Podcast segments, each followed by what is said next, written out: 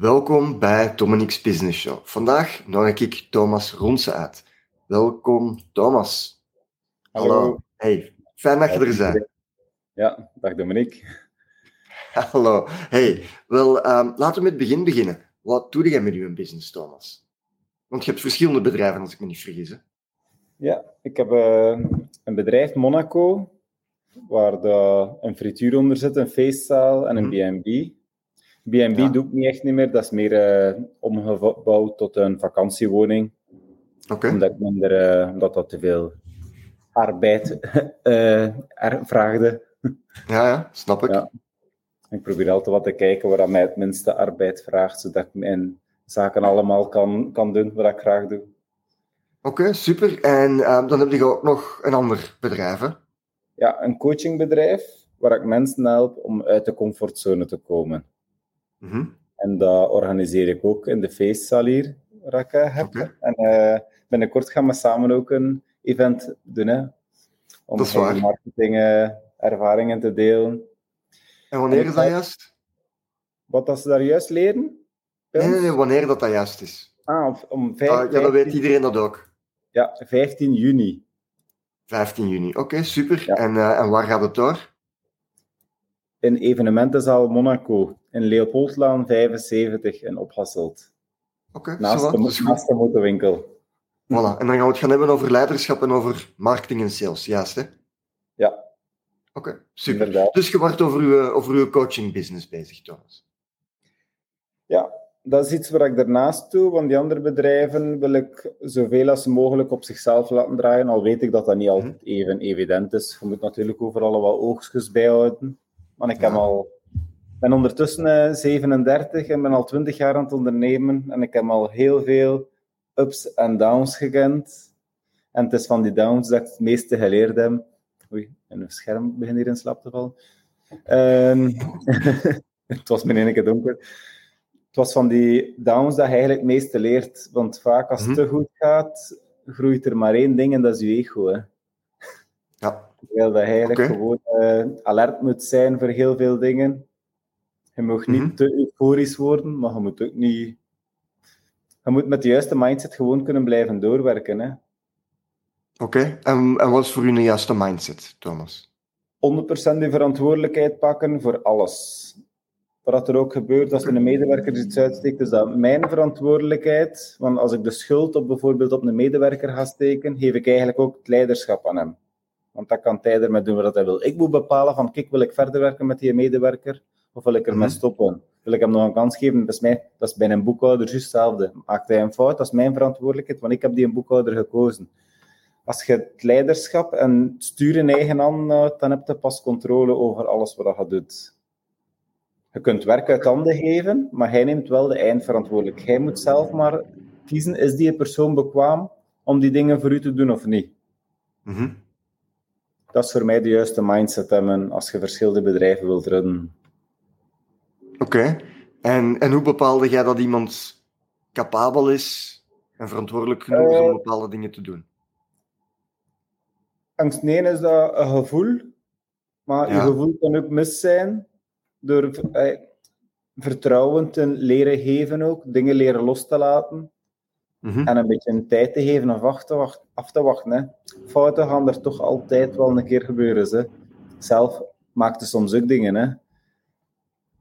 Soms waar ik fouten in het verleden gemaakt heb, soms te snel loslaten, soms alles te veel alleen laten lopen, waardoor dat soms in donderd liep. Dat gaat nadien dan de, ai, Ja. de dingen, de, de straf moet, moet eh, doorgaan. Hè. Om alles Ja, weer recht te trekken. En dat duurt soms lang. Hè. Maar zo zijn er al eh, een bedrijf dat bijna op failliet, faillissement stond, dat weer uit Oké, de. Maar daarna zei dat wel dubbel zo sterk. Hè. Mhm. Oké. Maar, meest- maar meestal de klanten en de omgeving hier, als ze weten dat ik de touwtjes weer een ander pak, weten ze wel dat het weer goed komt ook. Oké. Ja, want hiervoor hebben we nog een ander bedrijf gehad hè, en hebben we verkocht, als ik me niet vergis. Ja, Eh, ik heb ooit bij mijn ouders thuis in de garage aan brommertjes beginnen prutsen en ik voelde dat daar enorm mijn passie lag. Van alles waar een motor in zat, was er maar een, een speciale auto passeerde, had ik het al gezien, of een speciale Mhm. motor of gelijk wat. Super. En ik ben van bij mijn ouders thuis aan brommertjes beginnen werken en dan is dat overgeschakeld naar crossmoto's, dan worden dat quads. En uiteindelijk is dat zo snel gegroeid dat we in 2006 een nieuwe winkel gestart zijn. En op, tot op het laatste jaar, voordat ik de zaak verkocht heb, verkocht ik meer dan 500 nieuwe moto's per jaar. Dat was, dat was een succesvolle motorzaak die ik dan overgelaten heb aan mijn zus en mijn schoonbroer. En die zetten dat nu nog altijd succesvol verder. En dat is juist naast Dat is Motos Thomas, niet? Ja, Motos Thomas. Ik heb dat 17 jaar gerund. En we zullen nu totaal andere dingen beginnen doen. Ja, en nu ben ik totaal andere dingen. Mijn passie was altijd om iets met coaching te doen. Om mensen te helpen dingen te doen buiten de comfortzone. Ja. Want ik heb uit ervaring geleerd dat als je wilt groter en groter worden, gelijk had ik niet bij mijn ouders thuis dingen beginnen doen buiten de comfortzone en de stap gezet voor die winkel te doen en de stap gezet voor dat of dat te doen, was het nooit zo groot geworden. Dus eigenlijk, buiten de comfortzone moet uw nieuwe comfortzone zijn. Om elke dag dingen te doen buiten de comfortzone. En Elke dag? Elke dag vind ik, ja. Moet je iets doen Dat echt- ja, dat kan spannend zijn. En dat, wat ik doe elke dag, bijvoorbeeld, ik neem elke dag ijsbaden. Oké. Ik vind dat Met ijsklontjes of gewoon koud water? ijsklontjes, ja. Dat is, dat is volledig in ijs dat je gaat zitten, voor iets aantal minuten. En dan heb je ook geen... Dat, dat ontstrest ook je lichaam. Dat versterkt Serieus? ook ons immuunsysteem. Mhm. Dat, dat maakt ook dat je meer doorzettingsvermogen hebt. Ja, wat gebeurt er eigenlijk in het lichaam? Heel, heel- in Nederland is dat al super, super hip. Ik begeleid ook Mhm. mensen om dat te doen. Hè. Oké. Ja. In Nederland is dat al super hip, ook voor mensen die een topsport doen. Is al overal Mhm. in de wereld is al enorm bezig aan het boomen. In België gaat dat ook wel komen, waar dat, als ze dus de gezondheidsvoordelen ervan zien, gelijk voor topsporters. Het grootste probleem bij een topsporter is, ze willen allemaal zo hard mogelijk trainen en resultaten halen, maar ze moeten verplicht hun spieren laten rusten, of ze geraken in de plaats van vooruit achteruit. Als ze hun spieren kapot getraind hebben, moeten die eerst herstellen en dan pas kunnen ze verder trainen. Ja. Dus hoe kunnen ze nog beter en nog sneller een hoog niveau bereiken als ze een systeem vinden als hun spieren sneller kunnen herstellen? Mhm. En met ijsbaden zorgt dat ervoor dat hun spieren sneller kunnen hersteld worden, en waardoor dat ze weer opnieuw sneller kunnen gaan trainen. En op een kortere tijd dan ook een hoger resultaat kunnen bereiken. Oké, en dat begeleid je aan. Dus dat is een van de dingen die je doet. En heeft dat dan met je leiderschapscoaching, trainingen te maken? Of hoe moet ik dat zien? Eh, het hangt allemaal een beetje aan elkaar aan. Hè. Gelijk leiderschaps, eh, dingen doen buiten de comfortzone.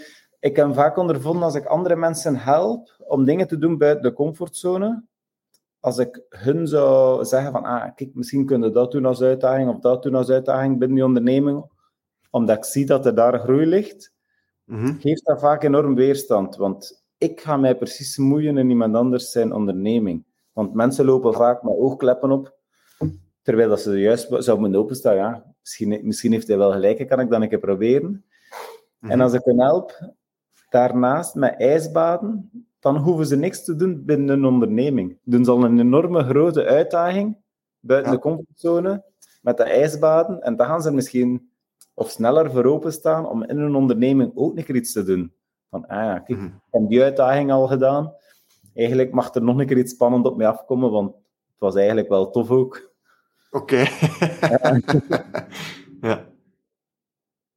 Oké, super. En ehm, dan uw leiderschapstrainingen, coach je dan ook één op één? Of is dat in groep? Of hoe moet ik dat zien? Dan. Dat is alleen in groep, ja. Op evenementen, gelijk in v- 15 juni bijvoorbeeld, maar staan er Mhm. op mijn website nog eh, verschillende klaar. Ja. Eh, dat zijn trajecten waar dat je kunt instappen voor bijvoorbeeld zes maanden of een jaar of twee jaar. Oké, wauw. Oké, super. En eh, wat kan ik ver- verwachten van zo'n traject? Eh, waar je kunt verwachten dat je volledig getransformeerd zult worden. Oké, dat klinkt goed. Ja. Ik focus mij voornamelijk op dingen te doen buiten de comfortzone. Wat gelijk dat je spreekt van leiderschap, maar dat is, Ja. Dingen te doen buiten de comfortzone. Het is gewoon voor mensen sterker in hun, schoen, in hun eigen schoenen te laten staan. Mhm. Want we komen allemaal uitdagingen tegen. Het is, we hebben allemaal moeilijke momenten in ons leven en allemaal betere momenten. En het is gewoon om daar gewoon veel beter mee leren om te gaan. Ja. Er, gebeurt, er gebeurt elke dag iets. Kan ik er juist onze laptopkost moeilijk verbinden? Er kan hier straks een, een, een emmer water over, over dat lopen. Of gelijk wat dat er kan kapot gaan op die moment. Maar het is hoe dat we ermee omgaan. We hebben, sommige dingen hebben we gewoon niet in hand. We moeten het verschil kennen met dingen. Hebben we daar, hebben we daar echt controle over of, of niet? Gelijk over het weer hebben we ook geen controle. Hè. Dus wij moeten, wij moeten leren zeilen met de, met de dingen dat we hebben. Hè. Ja, ja, dat klopt. Oké. Ehm, nu, er zijn, als we, als we uw vakgebied bekijken, zijn er bepaalde ideeën die deskundigen hebben waar dat je het inherent niet mee eens bent of die je anders ziet, Thomas? Hoe bedoel je juist? Ehm, dus bijvoorbeeld, in, ja, in elk vakgebied zijn er ideeën die dat de meerderheid heeft. En mijn vraag is, zijn er bepaalde ideeën waar dat jij het vandaag niet mee eens bent? Dingen die dat jij anders ziet als de meeste coaches? Omdat jij ook heel specifiek target naar... Als ik mij moet vergelijken met andere coaches, Ja, Ehm, bij mij gaat het dan voornamelijk. eh, bij mij is er nog niemand die geweest dat niet tot actie overgegaan is. En dat, als ik, ik heb enorm veel opleidingen gevolgd in het verleden, maar ik ben gewoon heel actiegericht. Maar ik zag bij veel andere mensen dat ze dat niet waren, 90% eigenlijk, of 95% zelf, dat naar een opleiding gingen. Die zitten daar, sommigen schrijven zelf niks op. En ze gingen naar huis en die waren dan uiteindelijk ook teleurgesteld. Van, ah ja, interessante opleiding, maar ja, eigenlijk heeft, heeft dat niks met mij gedaan. Ze. Natuurlijk niet. oké. Nee, Ik- omdat die mensen moeten geholpen worden. Die worden ook totaal niet meer opgevolgd nadien. Dat vond ik ook, want vaak hey, betalen die mensen, ik weet niet wat bedrag, maar Mhm. er is geen opvolging of er is geen... Het is meer eigenlijk een show gewoon, waar ze naar gaan kijken. Ja, oké. Omdat Niet mensen echt- niet tot actie kunnen komen achteraf. Dus ik vind de bedoeling, als je resultaat wilt hebben, moet je ervoor zorgen dat de mensen meedoen in de actie. Dat je, of de, ja, moeten kijken, moeten opvolgen, moeten direct alle minuut dingen laten uitvoeren, zodat ze... Want hoe dat je doet, bepaalt welk resultaat dat je hebt. Hè. Begin eerst al, als je een opleiding gaat, meestal praten ze over mindset. Maar hoe dat je denkt, ga je dan doen. En hoe dat je doet, bepaalt je resultaat. Maar vaak dat doen ontbreekt altijd. Hè. Ja. Dat klopt. Ik heb daarvoor ook een boek geschreven. In tien Ja. stappen krachtig beslissen. Omdat vaak, je moet gewoon heel, als je snel wilt groeien, moet je ook heel snel en zo goed als mogelijk, want perfecte beslissingen, ja, dan ga je ook vaak niet beslissen, maar zo goed Mhm. als mogelijk naar je beslissing. Eh, dat kun je ook met, met die in boek staan er ook de juiste vragen dat je zelf kunt stellen, maar dat je op, gewoon op een snelheid die je knoop kunt doorraken. Oké. Want soms, we, we denken aan iets, ah, ja, ik weet het nog niet, en nog een dagje uitstellen, en nog een, nog een dagje. Bijvoorbeeld, bijvoorbeeld mijn zaak, ah, zou ik dat 's middags terug openen? Hm, nog een dagje uitstellen. Maar er verandert niks, hè, ofwel, je denkt er eerst gewoon over na, check, en direct beslissen, en dan veranderen er, dan heb je direct eh, acties voor uit te voeren. Hè. En gaan er ook weer veranderingen. Oké, wauw. Ja. Je hebt ook verschillende boeken geschreven. Je hebt Ja. er nu hoeveel, Thomas? Drie. Drie. En over Ja. welke onderwerpen? Eh, het gaat over dat beslissen. Ja. Ik heb eh, ook een boek geschreven waar dat er een stukje levensverhalen in zit. En hoe dat ik de Mhm. motorwinkel opgebouwd heb. En hoe dat eigenlijk alles beginnen veranderen is. Hoe dat ik naar dat coaching wou gaan. Ja. Dat ik eigenlijk, eh, ja... Het zijn alle, eigenlijk allemaal groeiboeken. Oké, is goed. Ja. En het derde boek? Het derde boek, dat was eigenlijk, eigenlijk het tweede dat ik nog niet benoemde. Oké. Ja, oké. Dat had ik genoemd In 10 stappen een droomleven. Oké, Omdat wauw. ik voor mijn eigen daar ook mee bezig was. Maar ik dacht, als ik, voordat ik dat echt ga uitbrengen, en echt, want daar heb ik nog minste publiciteit voor gemaakt, omdat ik, als ik iets wil aangeven aan mensen, wil ik het ook zelf wat geleefd hebben. Of wil ik het ook zelf leven? Ja. Gelijk, ik heb hier die horecazaak. Ik heb dat gestart tijdens corona, terwijl dat iedereen in lockdown zat. En met mij Amai. gefocust op leveringen aan huis en takeaway. Ik heb dat 7 op 7 ge- opengezet. En ik dacht, dat was van 's morgens tot 's avonds booming business. Dat was niet normaal hoe dat, dat, hoe dat, dat marcheerde. En op een korte tijd was dat echt gek. Want de mensen, ja, ze zaten opgesloten. En het enige wat ze moest- mochten doen, is eten gaan afhalen of laten leveren aan huis. Ja. En dat was een enorme uitdaging om dat 7 op 7 draaiende te houden. Want ja, ervaring met personeel in die branche had ik eigenlijk niet. Dus dat was al een uitdaging. Ik moest zelf nog veel leren. Mhm. En ik heb mijzelf uitdagingen aangegaan voor dat 7 op 7 open te houden. En elke maand minstens voor 4, 5 dagen op vakantie te gaan. Een jaar aan een stuk. Jijzelf persoonlijk. Ik zelf persoonlijk, 4, 5 dagen, met Ja. de zaak wel open blijven.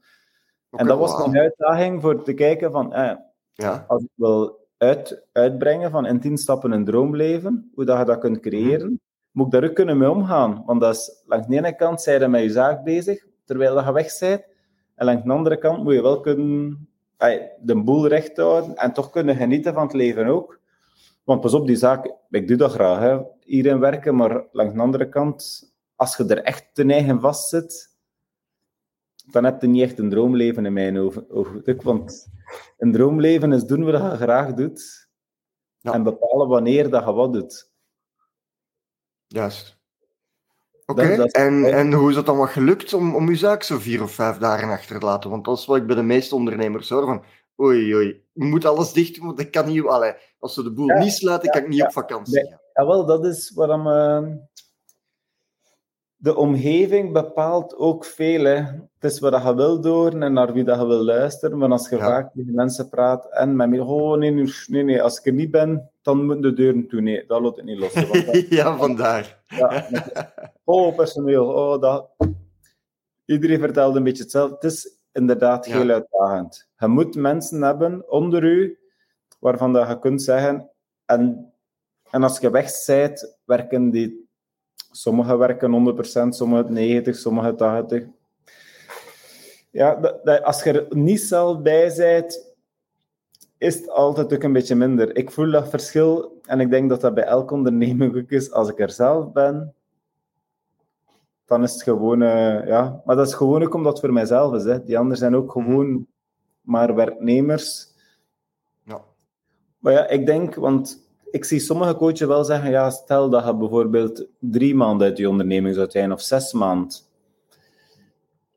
Ik weet het niet, ik heb, ik heb nog zo geen mensen precies tegengekomen dan echt niet in een onderneming zijn. Dat dat allemaal gewoon blijft lopen. Oftewel zijn dat met zelfstandigen dat gewoon in een zaak werken. Ik werk niet met zelfstandigen, hè. Ik werk met gewoon ingeschreven mensen. En dat is ook nog anders, denk ik. Dat is gelijk als ik nou een franchise-systeem zou opzetten. Ja, dan is het een verantwoordelijkheid. Hè. Ik heb gewoon een boek uitgeschreven van kijk, zo werkt alles. Dat krijg je van mij. Ik doe de marketing en zo. En voor de rest moet hij maar zien eh, dat je klanten goed verzorgt en dat blijft lopen. Mhm. Ja. dat is En waar. dan, is, en dan is het nog altijd een uitdaging of dat ze het goed doen of niet. Hè? Want dat wil niet zeggen Mhm. dat ze zelfstandig zijn. Maar ik zie heel veel ondernemingen, eerlijk gezegd, jammer genoeg ook, dat het gewoon heel slecht doen. Hè? En ze zijn dan zelfstandig en het is dan hun eigen zaak. Hoe zie je dat? En dat ontbreekt zich gewoon ook een beetje, want die zijn vaak alleen maar aan het klagen van wat dat er. Oh, mijn economie is niet goed. Oh, oh, kijk, alles is zo gestegen en dingen. Maar eigenlijk is dat toch voor iedereen altijd gelijk? ja. Want dan zeggen ah, nee, nee, nee, maar dat is wel, nu straffen ze wel de horeca. Hè. Zeg maar, ja, dat is dan toch voor alle horecazaken op die moment? ja, of nu, nu eh, leer daar een keer mee omgaan, want ja, eigenlijk moet je gewoon met die situaties leren omgaan van hoe kunnen we dat positief Mhm. anticiperen voor, eh, ja, voor de mensen toch. Kijk, heel veel horecazaken zijn nu ook vroeger dicht, buiten vroeger. Nu, nu met die energieprijzen dan weer, want er is een moment geweest, ik ben hier gestart met die zaak, en ik betaalde 1500 euro gas en elektriek per maand. Als die energie- en gasprijzen zo aan het stijgen waren, betaalde ik 5000 euro per maand plots. Amai. Dat was een gigantisch verschil. Bijna maal vier. Ja. Dat is maal drieënhalf. Gigantisch, gigantisch verschil. Ik werkte met iets meer dan 20 mensen en personeel. In continue rotatie? Ja, in continue rotatie van uh, dat afwisselen natuurlijk. Hè. Want mm -hmm. dus, uh, het middags en s avonds was dat continu open. Ja, de grondstoffen, gelijk uh, het vet, de snacks, noem maar op, was ook allemaal tussen de 20 en de 30 procent gestegen. Dus dat, was, dat, was, dat waren enorme uitdagingen, hoe dat ik daar moest mee omgaan. Mm -hmm. Ik heb enorm, enorme beslissingen genomen om alles te kunnen handelen. En nu loopt alles weer goed. Ik heb ja, frigo's samengelegd eigenlijk. Dan begint hij, ik vond eigenlijk, ik was er enorm dankbaar voor dat dat gebeurd was. Dat dat ja. zo extreem was. Maar moest dat bijvoorbeeld van 1500 naar 2000 zijn, ik zou er eigenlijk niet van wakker liggen. Want er komt toch geld genoeg aan een prijs, ja, voor die 500 euro. Maar doordat het zo extreem was, ben ik direct beginnen nadenken. En elke dag was ik mezelf vragen aan het stellen, waar kunnen we hier geld op besparen? Om dat toch ja. te overleven. Ja. Want ja, als er zoveel gigantisch verschil is, dan begint je plots verlies te draaien. Hè? Want ja. al dat personeel, al die grondstoffen, al die dingen, als je dan je prijs niet begint aan te passen, maar ja, dat is precies dan nog niet genoeg. En dan moeten heel veel dingen waar je aan het verspillen bent, gelijk de koeltoog bijvoorbeeld. Nu zijn we alleen maar s'avonds open, op uitzondering ja. van bepaalde dingen. Maar gelijk een, een snacktoog, dat is een open frigo. En zo hebben we hier verschillende... Uh, nu draait dat nog 4, 5 uur op een dag. Oei, komt hier iets op. Uh, nu draait dat nog 4, 5 uur op een dag en voor de rest maken we die leeg. Vroeger stond die 7 op 7, 24 of 24 gewoon aan te draaien. Mm -hmm. Ik heb hier allemaal grote koelcellen staan, maar veel koelcellen waren maar een helft gevuld, waar dat gewoon samen konden gevoegd worden en waar ik dan de stekkers allemaal kon uittrekken. Dat zijn dus ook kleine okay, wow. maar zo had ik zeker een lijst met allemaal ideeën, maar dus gewoon door jezelf de juiste vragen te stellen. Waar wordt er hier geld weg mee? Omdat het zo extreem was, gelijk in de toiletten zijn allemaal sensors. En de hangen boven zijn allemaal sensors, dan de lichten gewoon automatisch aanspringen en als ze weg zijn, gaan ze uit. En vroeger lieten ze alles branden, want dat was zo verloren. Hij zegt, wil de licht niet eruit wil die licht niet eruit Maar dat, voor het personeel, dat is, ja, die trekken dat zichzelf niet aan. Hè. Ja. Jij bent daar misschien actiever mee bezig, van, uh, dat overal de lichten uh, aan en uit doet, als je ergens mm -hmm. geweest bent, maar nu is het er zeker... Okay, straf. Ja. Alright, dus dat is uw ervaring dat je eigenlijk gewoon de juiste vragen moet stellen en dat je dan op een of andere ja. manier een antwoord krijgt? Ja. En er zijn nog vragen. Ja, eigenlijk is dat ook iets interessants, waar dat ik mijzelf al lang mee bezig was. Welke vragen kan ik mijzelf stellen om te groeien? Gelijk, gelijk bijvoorbeeld. Want soms is mm -hmm. door te besparen verdient ook al geld. Hè? Klopt. Er geld allemaal. Uh, nu ben ik er nog meer mee bezig, omdat ik ook ChatGPT, iedereen kent dat waarschijnlijk ja. ondertussen ja, al een beetje, of, of veel mensen nog niet. Maar van als ik dat ontdekt heb over enkele maanden, was dat, moest ik mijzelf van, ah ja, moet dat nog een keer aan mijn boekhouder vragen? Of wat moet dat? Maar eigenlijk kon ik alles aan hem vragen. Okay. Moest, ik, moest, ik, moest, ik, op niemand niet wachten voor een antwoord. Okay. Tenzij dat heel specifiek en persoonlijk is, maar vaak geeft hij mij al zo'n uitleg en wordt al zo slim, gewoon door okay. uh, met dat te werken. Oké, okay, wauw. Ja, dus je bent ook nog volop bezig met, met technologie te gebruiken. Ja, zeker en vast. Kijk, dat okay, is ook bijvoorbeeld. Vroeger uh, vroeg ik mensen naast mij voor uh, mijn, mijn Facebook-comment te plannen, op sociale media en al. Ik ben er echt niet zo nee, mee bezig, gelijk met LinkedIn en zo. Ik, ben er, ik heb mijn profiel, maar ik ben er zelf niet actief genoeg mee bezig. En mm -hmm. vaak vroeg ik mensen aan, schrijf me een keer wat teksten dat ik dat er kan opzetten of wat dingen en zo. Maar ja. nu, de gewoon ChatGPT, dat voor mij, zeg, maak mijn sociale okay. media post voor mijn feestzaal, uh, met, met nadruk op uh, communiefeesten bijvoorbeeld. Oké, okay, ja. super. en dat werkt goed? Zijn er ja, blij mee? Leuke post, zet er emoties bij. En dan doet hij, zet hij er emoties bij. En ik zeg maar, maak nu van deze post vijf verschillende posts. En dan heb ik bijvoorbeeld voor elke dag al een post op de feestzaal. En, en ik doe dat voor dingen ook. En eigenlijk doe ik het nu zelf gewoon. Met een begeleider voor mij. Ja. Je persoonlijke assistent, ja, ja. ja, Daar, daar is dat beestje heel goed voor, dat klopt. Ja. Okay. Ook voor schrijffouten en zo, want vaak doe ik mijn gezinsbouw niet gelijk hoe dat zou moeten. Of schrijf ik bt-fouten of gelijk wat. Mm -hmm. En hij begeleidt me dat. Vroeger moest er melden, ah, lees dan een keer na, want ja, hier en daar een. Eh,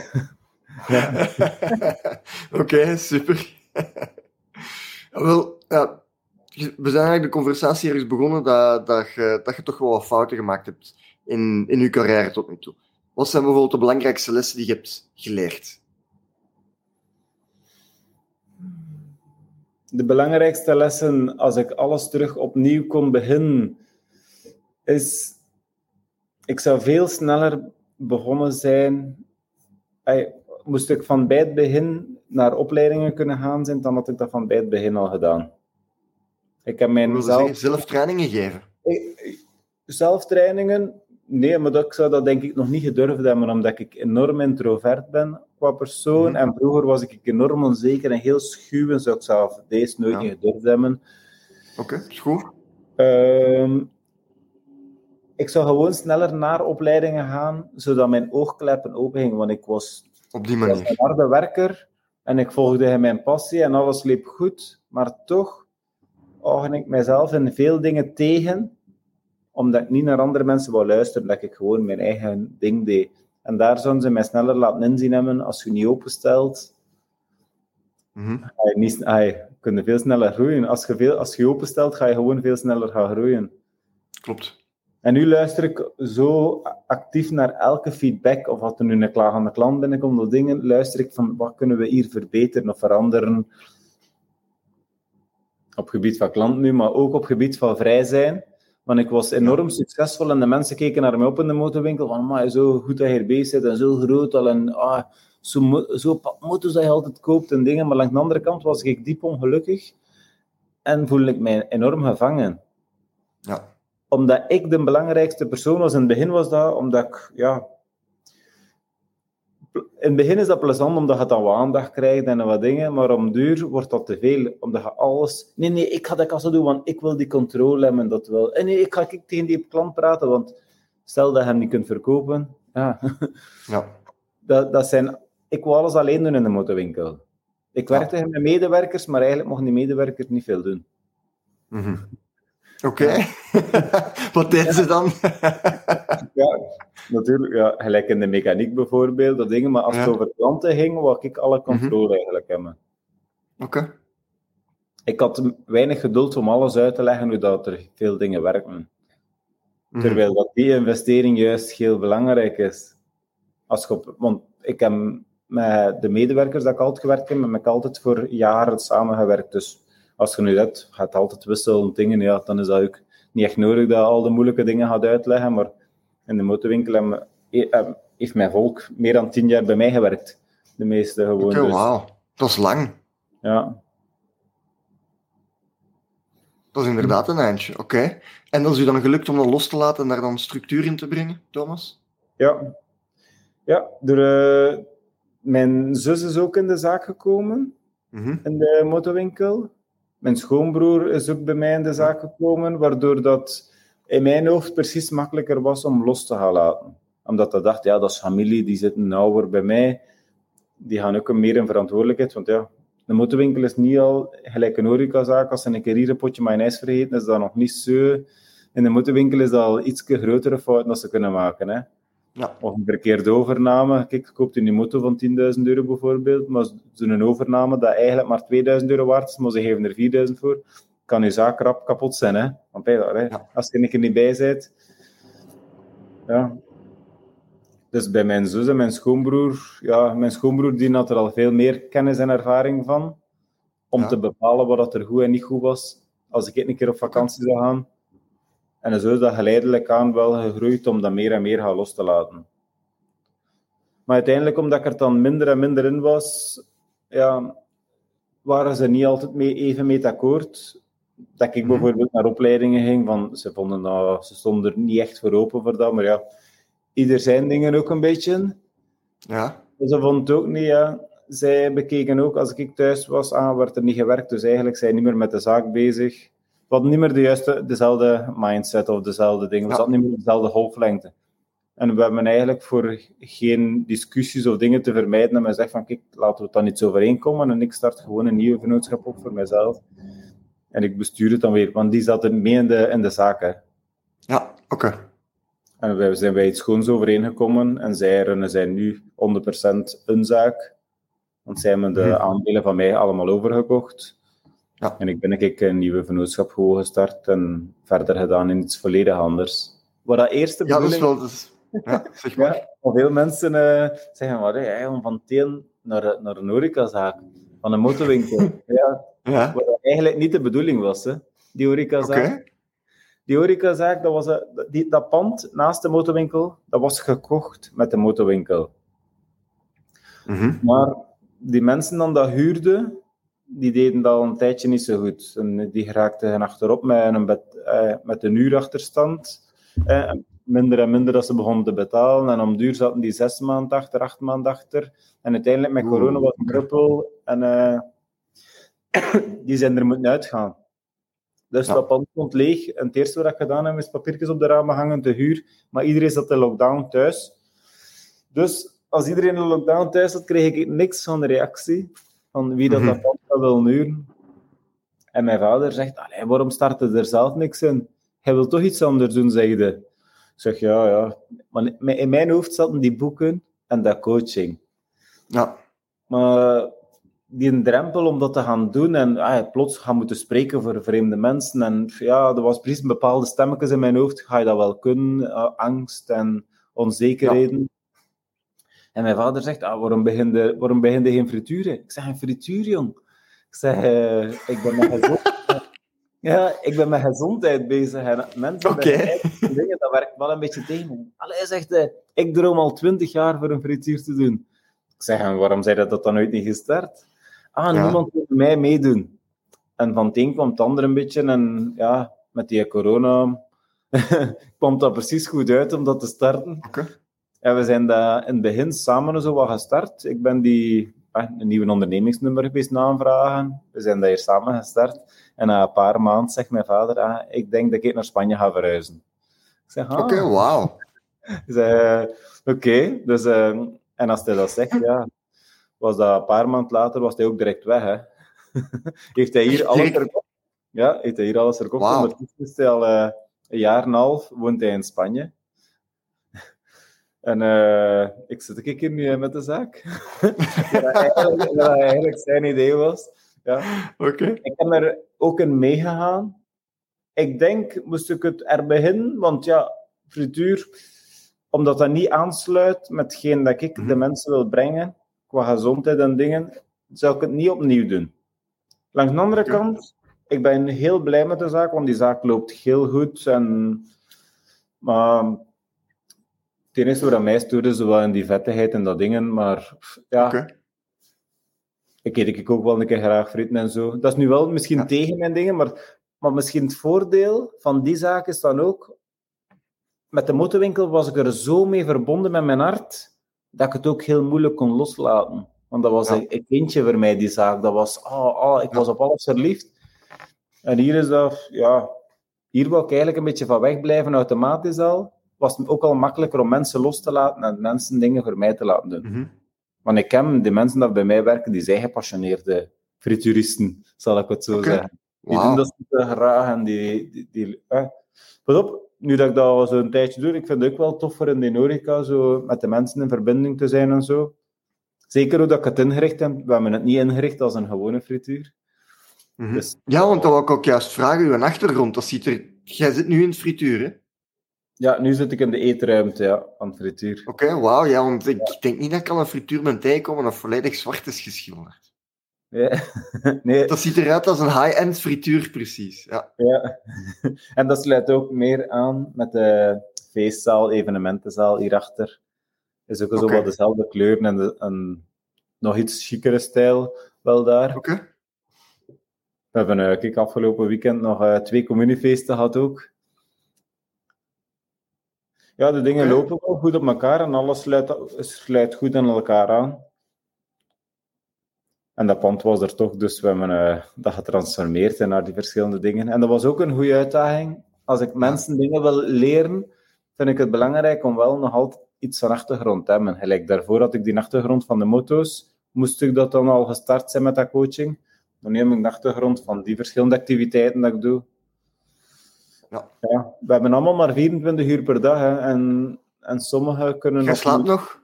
Ik slaap zeker nog. Oké. Ik, ik ben nu, eh, ja, nu tijdens dat interview slaap ik nog. Nee, nee, Nee, nee, nee. nee. Ehm, ik, eigenlijk heb ik praktisch een dag vrij altijd. Op een paar uur per dag, maar natuurlijk, door te veel vrijheid te hebben, kun je ook lui worden. Mhm. Doordat je denkt, ah ja, als je, als je ondernemer bent of zelfstandige bent, moet je niet echt iets, hè, want jij bent zelf baas.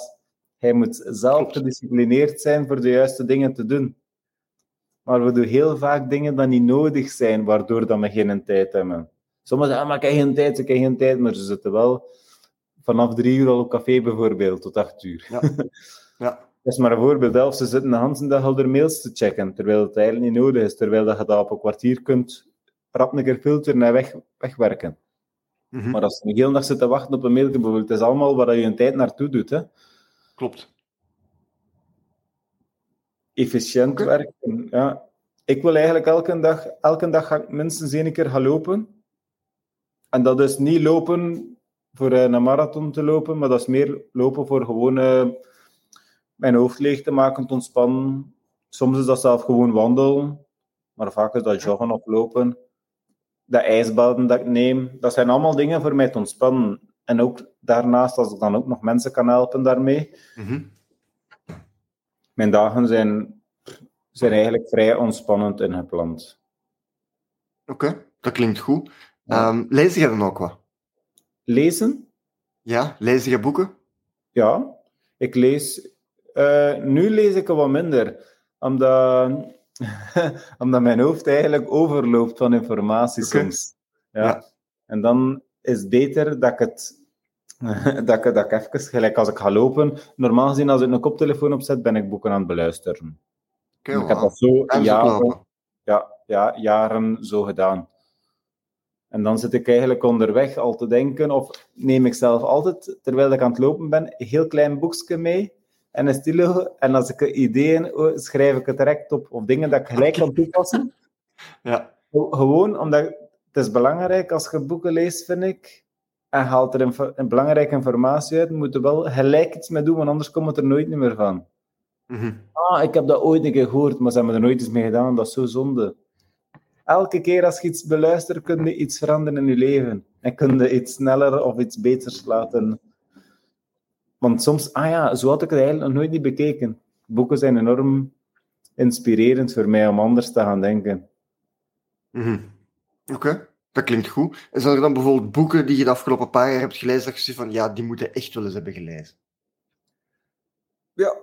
Gelijk, eh, maar dat is een heel bekend. Think and Grow Rich raad ik iedereen Mhm. aan. Omdat er... Ja. Eigenlijk gaan veel boeken naar hetzelfde een beetje, hè. Maar op een andere manier is dat gelijk de, de Miracle Morning. Heeft ook heel veel voor mij veranderd. De Miracle Morning, dat zijn eh, om vroeg op te staan en alles al te doen wat dan nodig is tegen dat je een dag begint, dat je eigenlijk al klaar bent met je belangrijkste taken. Oké. Ja. Eh, welke boeken? De zeven eigenschappen van effectief leiderschap van Stephen R. Covey, denk ik Ja. dat hij noemt. Ja. Mhm. Daar gaan ook mijn leiderschapstrainingen over, naar aanleiding van hem. Dat zijn miljoenen, miljoenen exemplaren van verkocht. Welke boeken nog? Ja. Tony Robbins is ook een enorme aanrader, vind ik. Ja, een inspirator voor mij ook. Een specifiek boek van hem, want hij heeft er een paar geschreven. Ook veel, Ja. veel aan een paar over, over geld ook. Ja. Ja, dan een, een grote boek van, voor persoonlijke ontwikkeling. Dat, is- dat was echt een grote boek. Bij, dat was zelf rond, rond de 50 euro of zoiets voor zo'n boek met 350 pagina's. Dat is Stap in je grootscheid van Tony Robbins. Oké. Dat is een boek wat eh, heel waardevol is, maar niet zo gemakkelijk te lezen, omdat hij zo groot is. Ja, Dat is echt een hele grote boek en dan nog een keer 350 letterlijk. Oké. pagina's. Ja. Oké. Ehm, ja, Het zijn er zoveel eigenlijk, ja. Dat... Ja, ja oké, okay, maar het is al sowieso goed dat je die hebt meegegeven. Heel plezant, ja. leuk, leuk om te horen. Wel, um, waar sta je eigenlijk elke dag voor op, Thomas? Wat zorgt ervoor dat jij s ochtends uit je bed geraakt? Om mijn passie te volgen. En mijn passie is eigenlijk zoals dat je juist vroeg met die boeken bezig te zijn, mm -hmm. zelf dingen creëren. Wat kan ik nu doen? waardoor dat ik geïnspireerd raak. Hoe kan ik het anders aanpakken? Ja, mijzelf vragen stellen. Waar, waarvoor sta ik op? Ik, ik doe elke dag ook meditaties. Ik affirmeer ook, voor mensen die dat niet kennen, dat zijn jezelf dingen toespreken waardoor dat jezelf versterkt. Ja. Ja. Gelijk als ik aan het lopen ben of als er uitdagingen op mijn pad komen, dan affirmeer ik eigenlijk al hoe gemakkelijk dat ik er weer over kan komen door die uitdagingen. Ja, ik sta eigenlijk elke dag op met veel goesting om dag te beginnen. Om uh, mijn to-do's af te werken bijvoorbeeld en kijken welke zijn de belangrijkste dingen dat ik niet wil doen. Kijk, nu kijk ik daar enorm naar uit en word ik er al enthousiast van als we okay. 15 juni samen uh, dat event gaan doen. Mm -hmm. Aan de ene kant is dat super spannend, want ik ben niet echt een spreker voor grote publieken. Omdat ik, ah, omdat ik er nog altijd zo precies een beetje een bepaalde onzekerheid voor voel. Maar langs de andere kant weet ik ook dat ik andere mensen zeker iets kan bijbrengen met een achtergrond dat ik al ja. dat, is, dat is gewoon omdat dat nog een oefening is waar ik nog verder moet. Moest ik dat elke week doen bijvoorbeeld voor een ding, dan wordt dat... Ik heb dat gewoon nog niet heel veel gedaan, dat voor grote groepen gesproken. Oké. Okay. Goed. En, en hoeveel, um, hoeveel events heb je al georganiseerd tot nu toe, Thomas? Twee, drie? Uh, nu is mijn tweede achter de rug. Met je derde, maar daar staan er ondertussen al... Uh, dat, dat is ook iets wat ik doe. Als ik ergens wil vergaan, dan zet ik dat ook vol, tot als ik er gewoon heel goed in ben. Oké, okay, super. En, en, en, tot wanneer is het dan volgepland? Nu ben ik wel heel nieuwsgierig. Tot, tot het einde van het jaar het staan er zeker al tien op. Wauw. Ja. En ik wil er eigenlijk zelf nog verdubbelen. Want ik weet hoe meer dat je doet, en dat was ook een wijze les van Tony Robbins. Want Tony Robbins, als hij ooit begonnen was met spreker te worden, mm -hmm.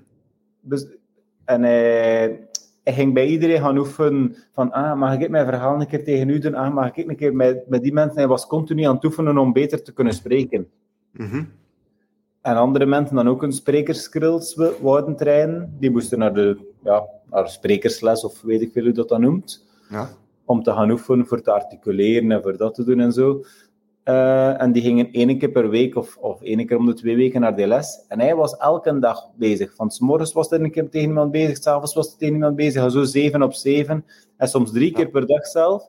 En op een maand tijd had hij al de sprekerskills waar die anderen twee jaar voor nodig hadden. En ze bekeken hem, ah ja, maar Tony Robbins, dat is een talent, zeiden ze. Dat is een talent. Maar ze zagen niet hoeveel dat hij gewoon aan het trainen was. Hij was eigenlijk geen talent. Hij was gewoon geobsedeerd voor zo snel als mogelijk veel te trainen en te trainen totdat hij heel goed in was. Mm -hmm. Oké, okay, super. Dat is inderdaad een goede les. Ja. Um, zijn er bepaalde ludieke of memorabele momenten die je hebt gehad in je business die je graag zou willen delen, Thomas? Iets dat echt bijblijft. Hmm. Ja, iets dat echt, ja, er zijn zoveel dingen dan bijblijven. Ik heb een keer ooit een stuntshow georganiseerd in de motorwinkel. Ja. Wow. En ik had overal in de streek flyertjes gaan uitdelen van Thomas trakteert, gratis stuntshow met enkele professionele stuntman, dan zo burn-outs en wheelies doen en zo Hans dingen. Uh, ik heb een -hmm. grote parking achter aan de motorwinkel voor dat te organiseren. En we hebben er denk ik wel zeker uit de streek, ja, 350, 400 man naartoe gekregen. Wauw. Dat was, dat was niet normaal hoe dat, dat een overrompeling was, hoe dat die show in elkaar zat. Dat, dat was echt zot. Dat is wel iets dat bijgebleven is, van, ja, dan dacht ik van, amai. En dat was eigenlijk de eerste keer dat ik dan de micro plots in mijn handen kreeg. Om, en ah, nu mogen we wel iets vertellen waarom dan die mensen gekomen zijn en waarom dat je dat georganiseerd hebt. En ik was niet voorbereid. Aha. En ik was niet voorbereid. dus ik dacht, amai. ja, ik kun je voorstellen dat mijn tikker al ging. Ja. Uh, uiteindelijk was dat, had er mijn goede vriend even ondersteund, want die zag direct van, amai, die gaat dichtklappen als ze hem die Ja. micro geven. Maar uiteindelijk was dat, dat gevoel was fantastisch eigenlijk, om dat te zien, hoe dan de mensen enthousiast waren en applaudisseerden voor die show en voor Ja. de organisatie, hoe dat alles goed verlopen was. Oké. Ja, een leuke, toffe ervaring. Oké, super. zo, en na, na die prikkel had hij me van dat, heb ik nog tal van andere evenementen ook georganiseerd. Mhm. Wat ook zeker leuk was, maar dat was wel een van de grootste. Oké. Wel plezant om te horen. Eh, we zijn bijna aan het einde van deze show, Thomas. Zijn er nog dingen die je graag zou willen delen voordat we afsluiten vandaag? Ehm, niet direct dat ik weet. Ja. Oké. Wel, sowieso ehm, gaat het de 15e juni door. En eh, waar was de plaats ook alweer? Ik ben even de naam kwijt. Eh, Leopoldlaan 75 op Hasselt Gerasbergen. Op Hasselt. Ja, op Hasselt denk ik niet dat de meeste mensen gaan kennen. Uh, bu buiten als je van de streek bent, Gerardsbergen wel. Hoe laat moeten mensen zich aanmelden? En waar? Waar, waar kunnen we aanmelden? 18.30 uur in de evenementenzaal. Oké, en ehm, hoe boekt u plaatsje? Wat zeg je? Hoe kun je plaats boeken? Want je moet toch reserveren op ja. voorhand, hè? Via de website www.thomas met th en Thomas Ronse aan elkaar, Ronse met dubbele s.be. Oké, super. Ah, wel, dan, dan En zien we elkaar sowieso daar. Iedereen die heeft geluisterd, ja, ik hoop dat je er ook bent. Dat gaat heel fijn zijn. We gaan er iets tof van maken, hè, Thomas. Ja, zeker en vast. Super. Ah, wel, dan eh, wil ik u bedanken voor vandaag, Thomas. Eh, veel succes toewensen. En dan spreken we elkaar sowieso de 15e. Oké, dankjewel Dominique. Bedankt, fijne dag toegewenst. Veel succes. Iedereen. Bye, Thomas. Hoi, hoi.